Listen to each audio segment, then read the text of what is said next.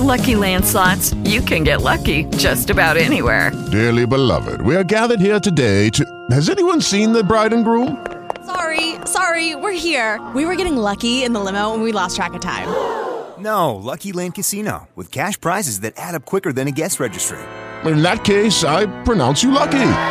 Play for free at LuckyLandSlots.com. Daily bonuses are waiting. No purchase necessary. Void where prohibited by law. 18 plus. Terms and conditions apply. See website for details. So we were just talking about how emotionally intelligent people are often most vulnerable to toxic relationships because people with narcissistic traits know how to exploit the fact that we focus on the good in people. We're able to admit our own fault. We have a lot of empathy and we want to maintain closeness in our relationships so they can sort of manipulate us by threatening a breakup if we don't behave in some way. And I came across this article this week on psychologytoday.com by licensed clinical social worker and psychotherapist Katie Gillis. And she talks about six stages of recovery from a toxic relationship. And I said to myself, I would love to have this clinician on the show. Hi, Katie Gillis. How are you? Hi, I'm good. Thank you so much for having me on. Your book is called Invisible Bruises How a Better Understanding of the Patterns of Domestic Violence Can Help Survivors Navigate the Legal System. Boy, I needed your book a bunch of years ago.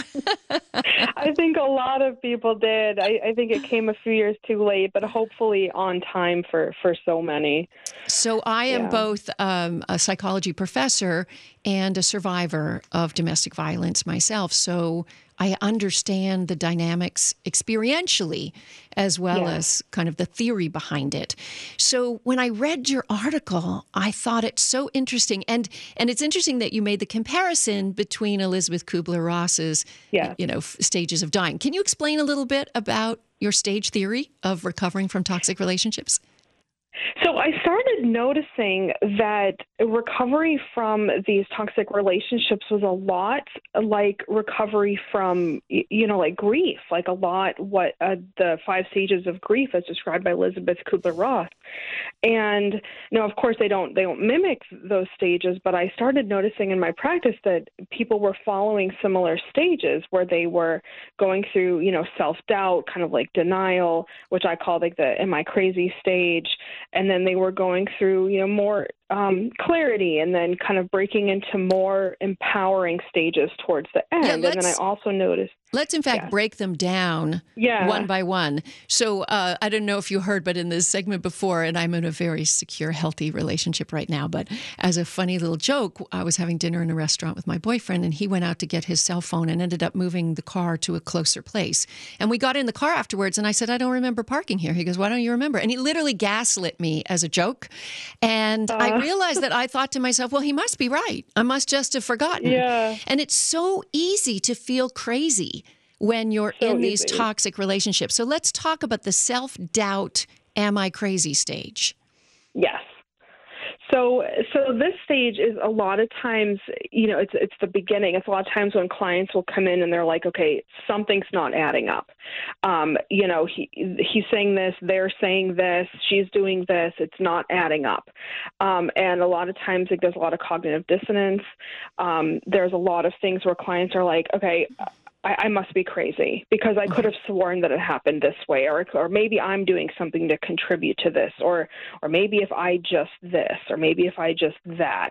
And when you find yourself asking those questions, like that's what I find is the self doubt stage where you're like you know something's weird, but you're not sure if it's And I could- you yeah. or what it is. Right. I, I'm the one who Yeah. would be like, what do I need Yeah. to change? What's wrong with me? Mhm. Right. But then I Mhm. went into a very lengthy stage, so much that I got a master's and PhD doing it.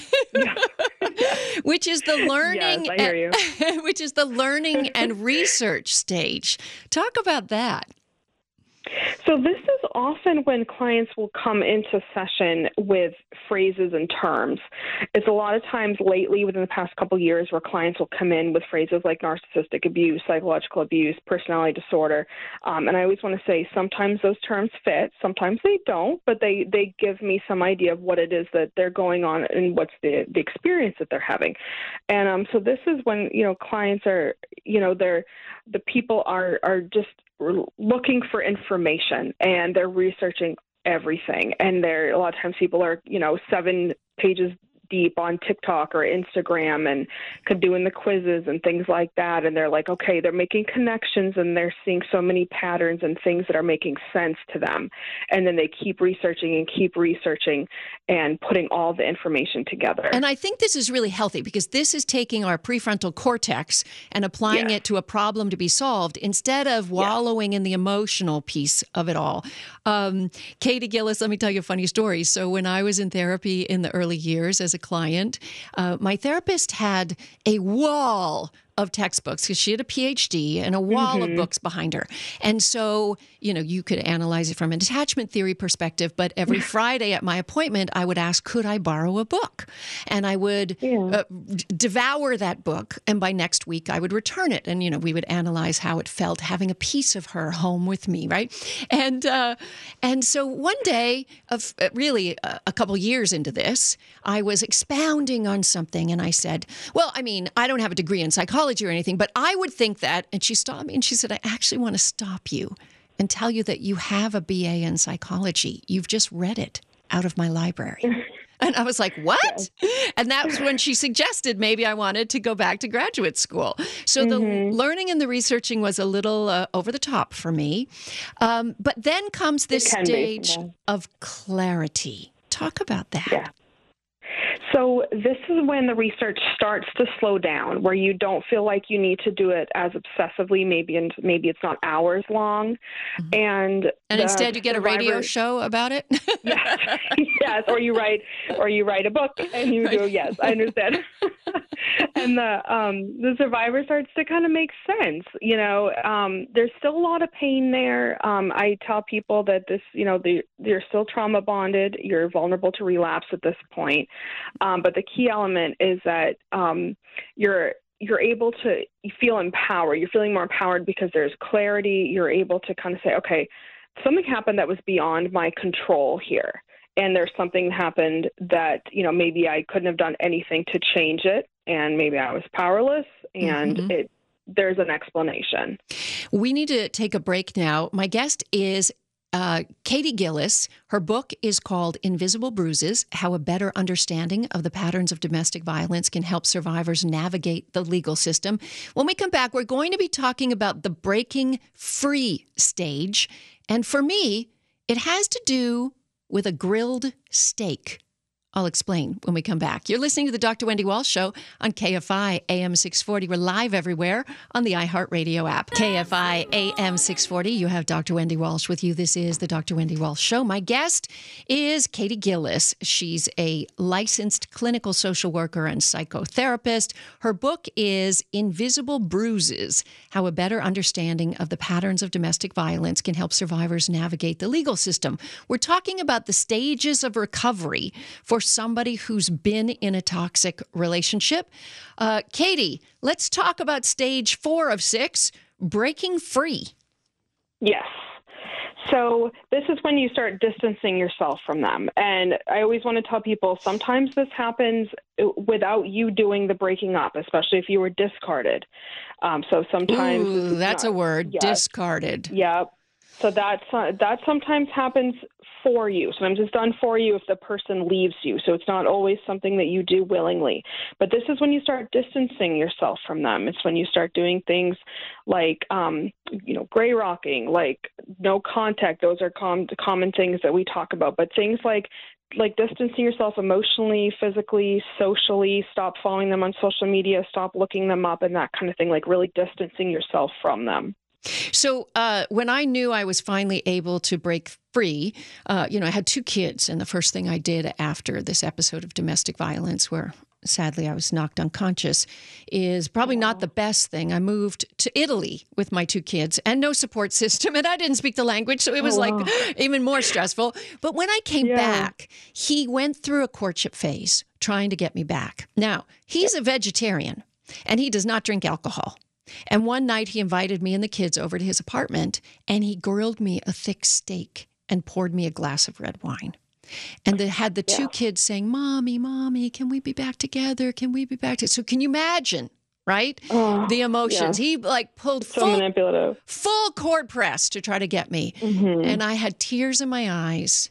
And I said in front of my children and to him, I said, This is what you call false advertising. Yes. And that's when I knew that I could finally break f- free. Um, So, stage five, doing the work of healing. What does that involve?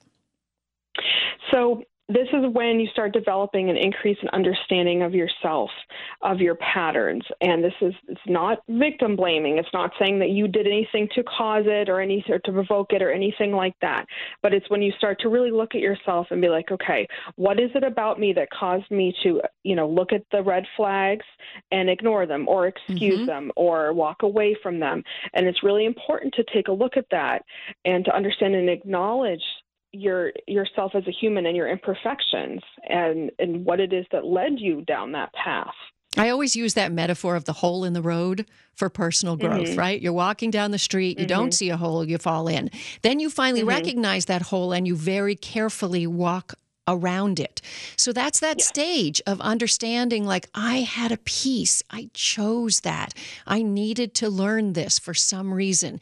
And I think the hardest part about doing the work of healing, certainly for me, was dealing with the shame because I thought, oh, I'm smart. This doesn't happen to smart people. Now I know our intellectual brain and our emotional brain are two different things, Mm-hmm. but it's a it's a, it can take years, can't it? No, absolutely, and especially if you have children or family members or a community who is looking at you and saying, "But can't you just work it out?" And yeah, yeah. yeah, And compounds the shame. finally, here we are today, accepting and making meaning. Meaning is so important in this. Let's talk about that. So this is when you look at what it is that you get from this. Um, and this is essential, or you will repeat it. It is, you know, why did you experience this? What did you learn? And I know it can feel unfair, unfair to say that, like I shouldn't have had to learn that lesson. But what did this do for me? Um, Some people look at it through like a spiritual lens. Some people look at it through like personal growth, maybe their life purpose. You know, maybe looking to use it to help other people, that kind of thing. But what is it that you can do to make meaning from your life, so that way you're you're not a victim. You're you're turning it into being a survivor and and working through it and making meaning for your life. And for me, it was I created amazing meaning in those children. Mm-hmm. I was like, without Yeah. him, I would never have had these fabulous kids and this great life. And I'm proud to tell you that one of my daughters just graduated from Harvard, like they and they're healthy and they're doing great, right? So I I feel like it was all necessary in order for my eyes to be as wide as they are. And also, you know, that saying that we're wounded healers. I mean, I don't have a clinical practice, so I'm not a healer in that way, but I do teach and I mm-hmm. write. And had I not had the experience, had I not you know even had those moments as a single mother with a crying kid in a in a grocery cart and then my credit mm-hmm. cards all being declined and having to put all the food back and having all those moments so that I can have mm-hmm. deep empathy for Yes. men and women who go through this kind of stuff. Yes, I I believe that wholeheartedly. Katie Gillis, thanks for being here. Where can people find you? Do you have a website? Yes, it is my full name. It is www.caitlingillislcsw.com, and I have um, my book, my blog for Psychology Today is linked on there too. Great. And the book is Invisible Bruises How a Better Understanding of the Patterns of Domestic Violence Can Help Survivors Navigate the Legal System. Before we go, one quick question. What can people do in the early stages of dating, the most important thing, to avoid getting into these relationships in the first place? So the number one thing I always tell people to do is to watch how other people treat other people. And I don't necessarily mean the most important person, you know, the valet or, you know, maybe the chef or the most important people that you're going on that you're interacting with on the date. I'm talking about the people who are pumping your gas, the the people who they interact with. Watch how they treat people. Watch how they talk about people. And no one is going to be perfect, but just watch for a sense of entitlement, watch for maybe a lack of empathy. That kind of thing would give you some of like those early red flags. That is great advice. I actually wrote about that in my book called The Boyfriend Test is watch how he treats the little people all around little him. Are they human beings to him? Is he able to Mm-hmm. yeah. And I know we're putting gender on this a little bit because my experience was happened to be a heterosexual one, but we know that there are women narcissists as well who can be very manipulative and also in same-sex relationships a lot of abuse can happen, right? Absolutely. Yes. Katie Yes, Gillis, all thanks. genders, yeah. Thanks so much for joining us. I really appreciate it. Thank you so much for having me. It's a very important topic. It is. Thank you. With Lucky Land slots, you can get lucky just about anywhere. Dearly beloved, we are gathered here today to. Has anyone seen the bride and groom? Sorry, sorry, we're here. We were getting lucky in the limo and we lost track of time. No, Lucky Land Casino, with cash prizes that add up quicker than a guest registry. In that case, I pronounce you lucky. Play for free at LuckyLandSlots.com. Daily bonuses are waiting. No purchase necessary. Void where prohibited by law. 18 plus. Terms and conditions apply. See website for details.